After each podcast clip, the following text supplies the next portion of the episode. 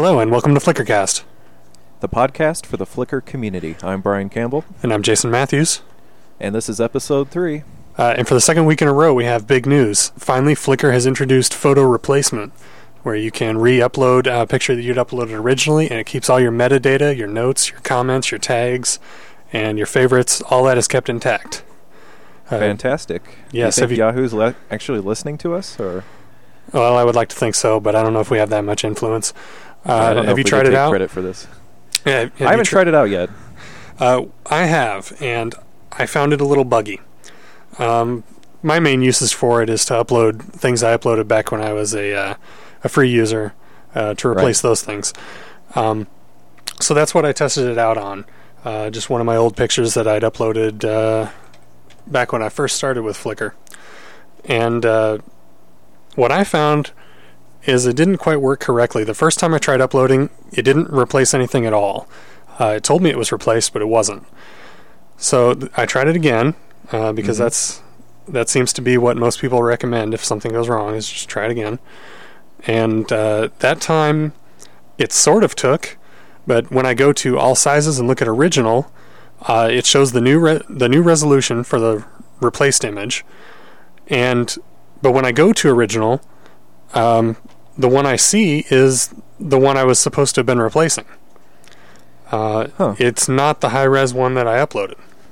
So it actually records the resolution of the new picture, but it keeps the old picture as the image. Yeah, it says right here, 2349 by 1590, but the one I'm looking at is 800 by 500 something. Yeah, I was looking through the groups, and various people have the same problem you're having, so I think this will be fixed rather quickly. Hopefully, we can hope. It just feels kind of beta right now, which is, I'm fine with that. I don't care. At least it sort of works, and eventually when it gets fixed all the way, I can go ahead and do that, because I've been wanting to re-upload a lot of these older pics for a long time. We are the beta testers. Yeah, yeah. The Flickr community is beta testing a lot of these new features, requesting them and beta testing them. That's right. Okay, you want to move on to listener feedback? Yeah, let's do it. So yeah, we got an email from Richard Giles, who is an author of an up-and-coming book called How to Use Flickr, The Digital Photography Revolution. And he said that he liked our podcast and that we may actually be mentioned in his book. Dude, we're totally famous. Isn't that cool? Yes. And that's only after 2 episodes, so... We've got the fame, next stop, fortune. Mountains of cash for this podcasting thing. That's right. Apparently, the book is scheduled for release on March 14th of 2006, and you could pre-order it from Amazon.com. Right, and link for that will be in the show notes. He's also got... he's also set up a group in Flickr for this, and he wants to involve members of the community in... I guess his book is, in addition to being a how-to, it also focuses a little bit on the community that's growing around and within Flickr. So he wants everyone to join the community and give him their input. That's right. If you upload pictures to the group, he says they may or may not be in the book somewhere. Comments and suggestions, he may add some of your ideas to the book. And... I'll definitely check this one out. $25 is the suggested price right now. Right, and you can pre-order that on Amazon. Right now, there's not too much in the group pool, but I hope more shows up. 'Cause it'd be nice to see what kind of things he's going to put in there to illustrate the various sections of the book. We got another email from Thomas Hawk. Do you want to talk about this one, Jason? Yeah, I'll take that. He let us know about some of the things that are going on behind the scenes in Delete Me that we were not privy to when we recorded our last episode. I guess a lot of the animosity toward Delete Me, remember in the last episode I said that I didn't know, I couldn't really tell why people didn't like it so much, but according to Thomas, there is a lot of drama and such like in the discussion groups for Delete Me that, obviously not being a member of the group, we didn't know about. So it looks like... Wait a second, Jason. Actually, I will admit that I joined Delete Me for simple curiosity's sake after we talked about it last week. And I just, there is no way after joining that I'm actually going to vote for someone's photo to be deleted. So I'm just a part of the group, and that's it. So if it's kind of hard to play the game without that, isn't it? Yeah, my original reason for joining was if there's a picture that I absolutely want to see saved, then I'd vote saved, but apparently they frown upon that, and they want you to, you know, participate as much as possible and, you know, leave. So would it be safe to say that they prefer to see more delete me votes than save me votes? Well, I don't know if that's the preference, but they definitely don't want people to join just to save photos. They want as much participation as possible, and right.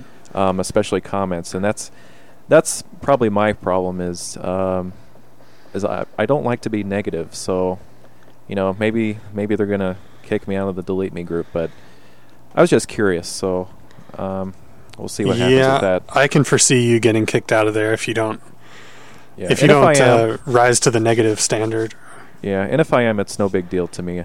Anyways, what you were saying about the so. Apparently there were a lot of problems with the admins there, and some of the users have broken off and formed kind of a rebel faction, set up another group where they can be admins, and they have the same basic rules of the game, and I guess they say they're trying to be more fair than the admins of the original Delete Me group, as in not banning people for no reason or banning them because they don't like some of their ideas that have been expressed in the group. And that group is called Delete Me Uncensored. And that sounds like one of those Girls Gone Wild videos. Woo! Woo! Woo! Delete me!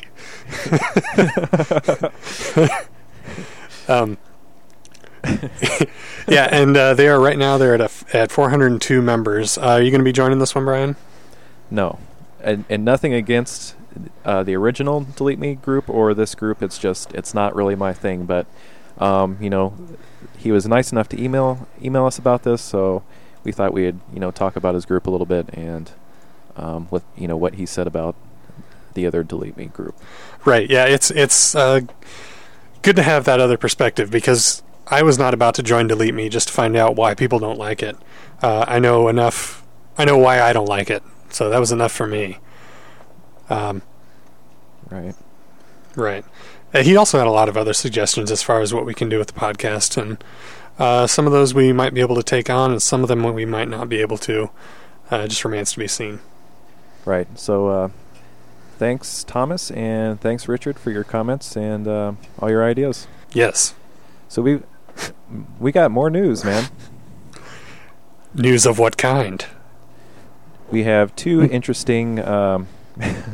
two interesting new cameras coming out. Would that be camera news? That's right. Camera news. Do-do-do-do-do. Camera. Pone. Okay, so one camera is good and one camera is bad, and I will talk about the one that is good. Yeah, and I gotta say, I recuse myself from this discussion because... all right, why don't you say what camera it is, and then I'll tell you why I recuse myself from the discussion. Okay. It is the Nikon D200. Okay, and I've already said before in the first episode that I'm a Canon fanboy, but because I've already invested in Canon SLR system with lenses and everything, Nikon news just goes under my radar. And I might see it, but it doesn't... Right. I don't pay attention one way or the other. Right, but I think it's good, though, if you did, because then you could kind of compare how other digital SLRs... are with your current 20D, you know. Yeah, I could compare, but see, the thing is, I can't afford to go replacing a body and buying into another system. Yeah, so that's true. It's kind of irrelevant.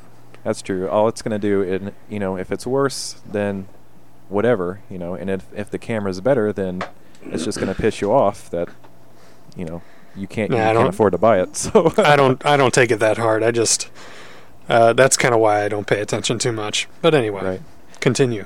Okay. Well, it's the Nikon D200, announced November 1st. It is a 10.2 megapixel camera, and the resolution goes up to 3,872 by 2,592. To me, this is a good camera to get if you're looking for let's see, if you're, what do you call it, a prosumer? No, I would, well, a prosumer I wouldn't say, I think of prosumer cameras as being step up from a compact point and shoot, but it still has a fixed lens. I would say anything in the digital SLR range is not quite a prosumer anymore. Right. Well, regardless, it's going to be about $1,700, and the quality is somewhere in between the Canon EOS 20D and the new Canon EOS 5D, although it is a lot closer to the 20D than it is the 5D. Yeah, that was my impression looking at the specs, was that it competed more directly with the 20D. Right, it has a slightly larger sensor on it than the 20D does, but it is not full frame. That was a 1.5 crop, I think. I'd have to check again, but it's not full frame, and like I said, 10.2 megapixel. It's got a 2.5-inch LCD monitor on the back. It supports USB 2.0, which is pretty much standard by now. 5 frames per second continuous shooting mode, and a nearly instant power-up time. So, you know, if there's something you need to take a picture of quickly, it'll be ready. Right. So there's something I noticed here in this DP Review article about it that does intrigue me. Wi-Fi and GPS support. Now, I don't know if that means you have to get like an extra, some kind of add-on to enable the Wi-Fi and GPS, but if not, if that was built into the camera, that would be very nice.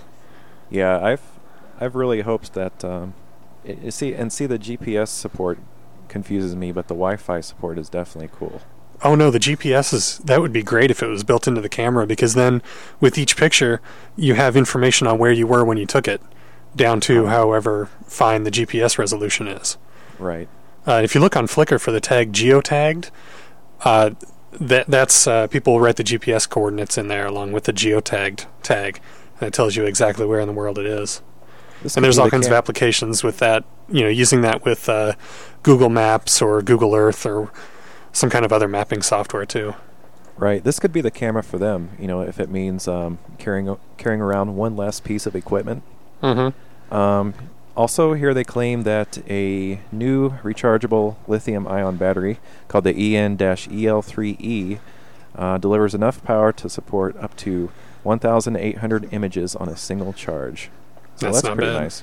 Yeah. It's available, looks like December sometime, and $1,700 for the body only. So I bet they get that right around Christmas time. Yeah, so if you have, just seems like something. If you have Canon lenses like Jason, then, you know, stick with the Canon digital SLRs, and if you're like me, who doesn't have a digital SLR, then this may be one that you can consider. Yeah, that's what most people do. They get a body first, I think, and then buy lenses for that, and from then on they just stick with that brand. Yeah, and there's nothing wrong with that, because brands don't typically change their lens mounts very often. So we have another camera. Not quite a camera. Camera part.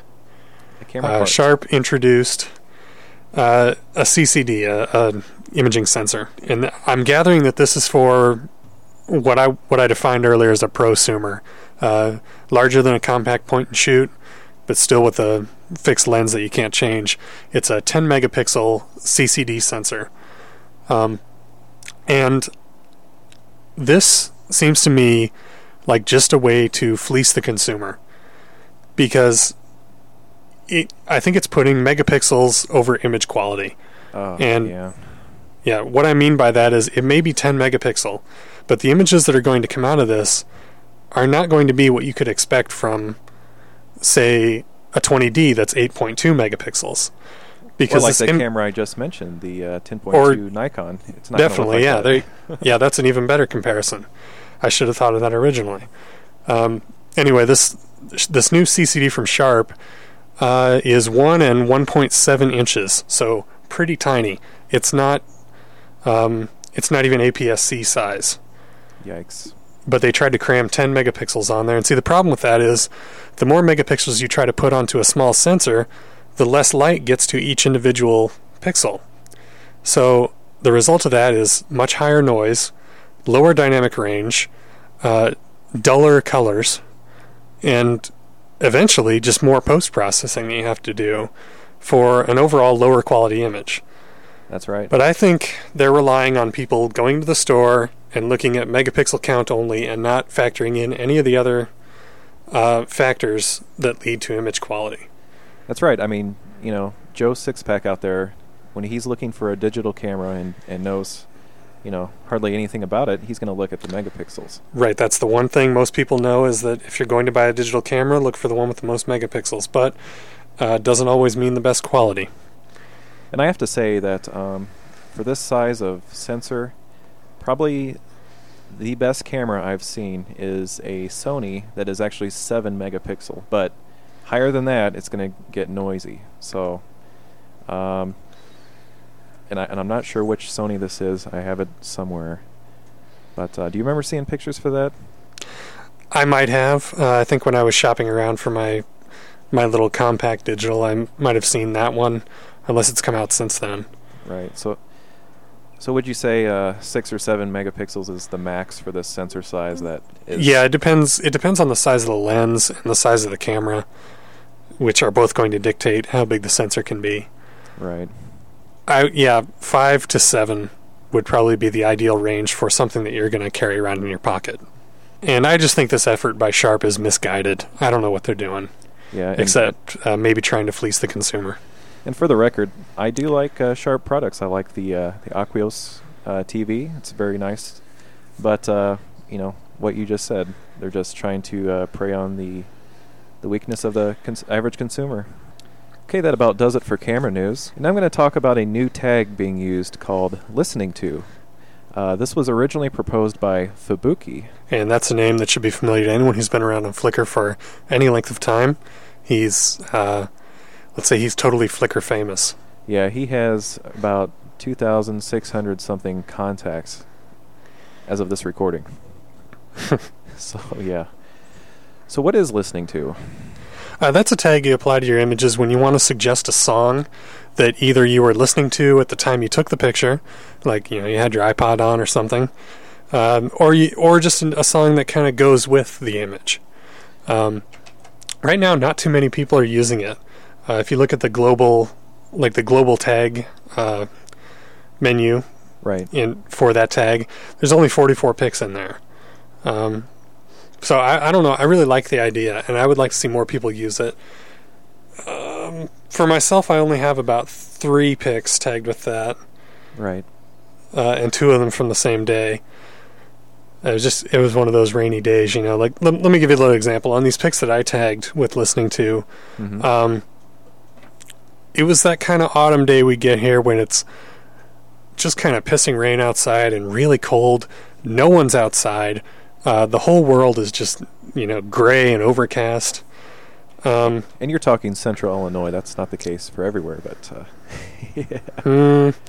Yeah, it's pretty common in autumn in central Illinois to have weather like that. Yeah.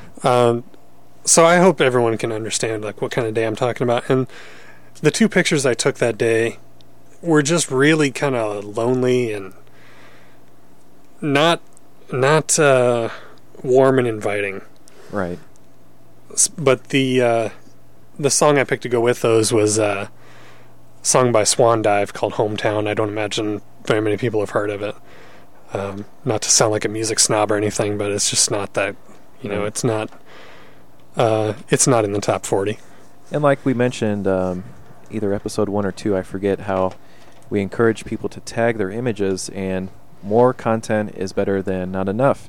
And for me, every day of my life, I often associate a song or some music with an object or a situation, a memory, etc. Right, it's that whole soundtrack of your life kind of thing going on. That's right. So this is just another part of that, when you can look at the picture and then you're like, oh, I was thinking about this song at the time, or, you know, it gives it more of a feel, I guess.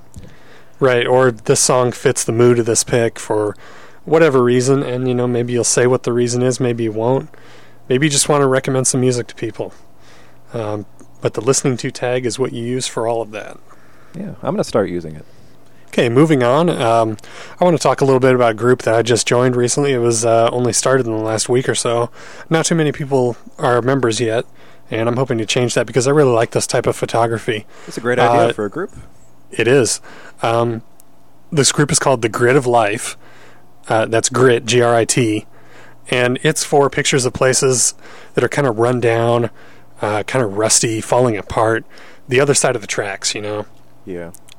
And there's a lot of these places around me. I mean, this area of the country is, it's depressed, you know? Yeah. And I don't mean just mentally. And it's not necessarily all poor areas or poor people that's for this group, but kind of like the other side of the tracks. Yeah, areas that are kind of dodgy, you know, dreary, kind depressing. There you go. And dreary and depressing photos usually don't make it to the groups, and that's where this group comes in because that stuff still needs to be documented. It still needs to be seen by people. I like the aesthetic of it myself, just because I've been surrounded by places like this my whole life. And you know what shocks me is that, okay, there's, so right now as we're recording this, there are three of us, I think, yeah, three of us who have submitted photos to the pool, and my pictures from Springfield, Illinois, and their pictures from Calgary look, you almost can't tell the difference. It's like all these places have exactly the same look. Yep. And everything's kind of gray. The colors are washed out. It's just a little, kind of has an unkempt look to everything. Yeah, there you go. It's kind of banged up a little bit. Yeah. Kind of rusting, unwashed. Some windows are broken, you know, it's a little dirty. And this is, I'm just talking here about the pictures of architecture and things like that. I mean, there are some photos here too of the people that are in these kind of depressed areas, and those are every bit as worthwhile. Though I have to say some of them feel a little exploitative, maybe. I could see that. One in particular of a guy sleeping on a bench. I don't know. That's just me. I've always found pictures of, you know, homeless people to be kind of, I don't know. They're being used sometimes. Yeah, I was trying to think of a better way to say that, but sometimes it does look that way, even though the picture might be nice. Right. I just, for myself, I don't think I'd have the guts to go up and take someone's picture like that. Right. I'm not. Not to say that these people are wrong for having done so, but. Right. You've submitted some really good pictures to this one. I like the ratty little hole in the wall. Oh, that's from when we used to work in downtown Springfield, which is most of it's on the wrong side of the tracks, I think.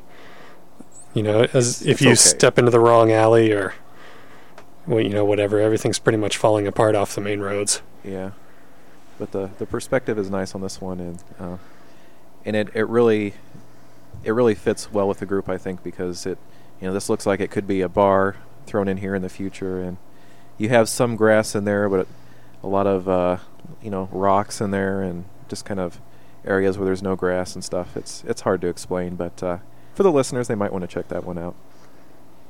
Okay, I may not link to that one in the show notes because that's like tooting my own horn. Yeah, I don't like doing that too much.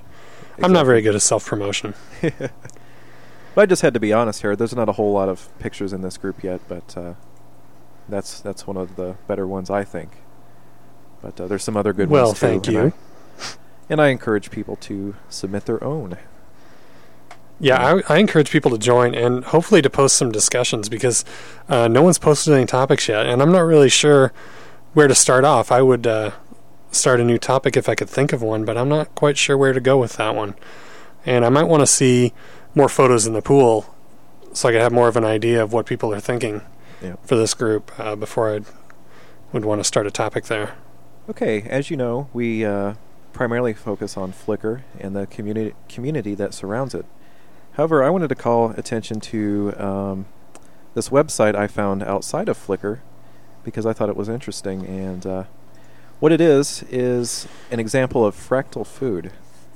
And this was submitted by John Walker. And he has several pictures of this, and he really goes into some detail. But basically he says, after moving to Switzerland, I came across and forgive my possible mispronunciation here, Ciao Romanesco, like the one above in a grocery store. This is so visually stunning of an object that, at first, it's hard to imagine you are looking at a garden vegetable rather than an alien artifact. This looks really weird. I've never seen a vegetable that has looked like this ever. The English translation is called Romanesco broccoli. Have you ever seen this, Jason? Is it broccoli, or is it a cabbage, or a cauliflower? Well, kind of looks like all three. Yeah, that's just it. And no one can decide which family it belongs into. It has a little bit of... Well, why don't you describe what looks special about this? Because people who haven't seen it yet are not going to know what makes it so extraordinary. So yeah, if you're looking at this vegetable, it's basically a fractal, and basically that's a pattern that's repeated throughout the entire object, and it's no matter which side you're looking at it from, it'll appear to be the same. And this is something that's occurring in nature. It's not just, someone's work of art where they decide to make a fractal-based image. And right, and the main characteristic of a fractal is that the large size, if you zoom out and view it large, will look identical or extremely similar to the closest view you can get of it. One thing I wanted to point out about this picture is the color. It almost looks like a neon green, or the closest you could get to neon green in nature. Right, he calls it radioactive green. Radioactive. At one point in the article. That's a close. That's a better one. So this is kind of a freak vegetable. Yeah, and I didn't get whether he did he just find one example that looked like this, or do they all look like this? They all look like this. As far as I could tell, he really goes into some detail on this website, and he starts talking about how the universe wants to, conform with mathematics and, repetition and all this other stuff that, may or may not. He goes into a lot of fractal geometry. Right.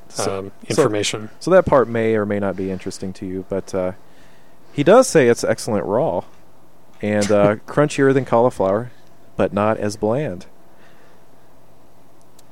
I'll have to take your word on that. Yeah, he says it doesn't have a chalky edge to it like people dislike in broccoli. So if I ever see this, I may try it. Sounded like it was kind of rare. Yeah. I've certainly never seen anything like it. I'll tell you what it reminds me of, though. There is an artist named Alex Gray, and if you're a fan of the band Tool, he did the album artwork for their fourth album, Lateralus. He does a lot of this kind of design where it's like little triangles spiraling out in sort of a lotus blossom shape. Right. I've seen this a lot in his artwork, and that's just what it reminds me of when I look at this. Something he might kind of a mandala look. Yeah, and we'll have the link to that in the show notes. It'll be available at flickrcast.com, and while you're there, you can leave us comments and email us. Our email address is flickrcast@gmail.com. Also on our website, we're going to have a link to Podcast Alley, so if you'd like to vote for us, you can. Yes, please make us more famous. We'd greatly appreciate that. Tell your friends. And your enemies. And then tell your friends again.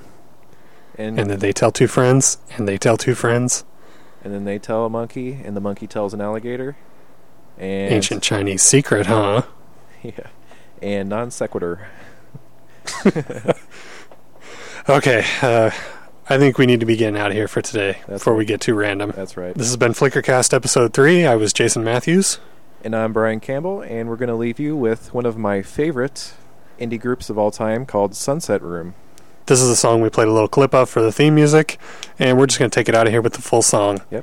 So I'm not too sure on the Creative Commons license. I don't know if I'm okay or not, but we'll risk it. And if we get sued, you guys can come to our aid. Yep. The song's called Smoke. So we'll talk to you next time. Enjoy. Bye. Bye-bye.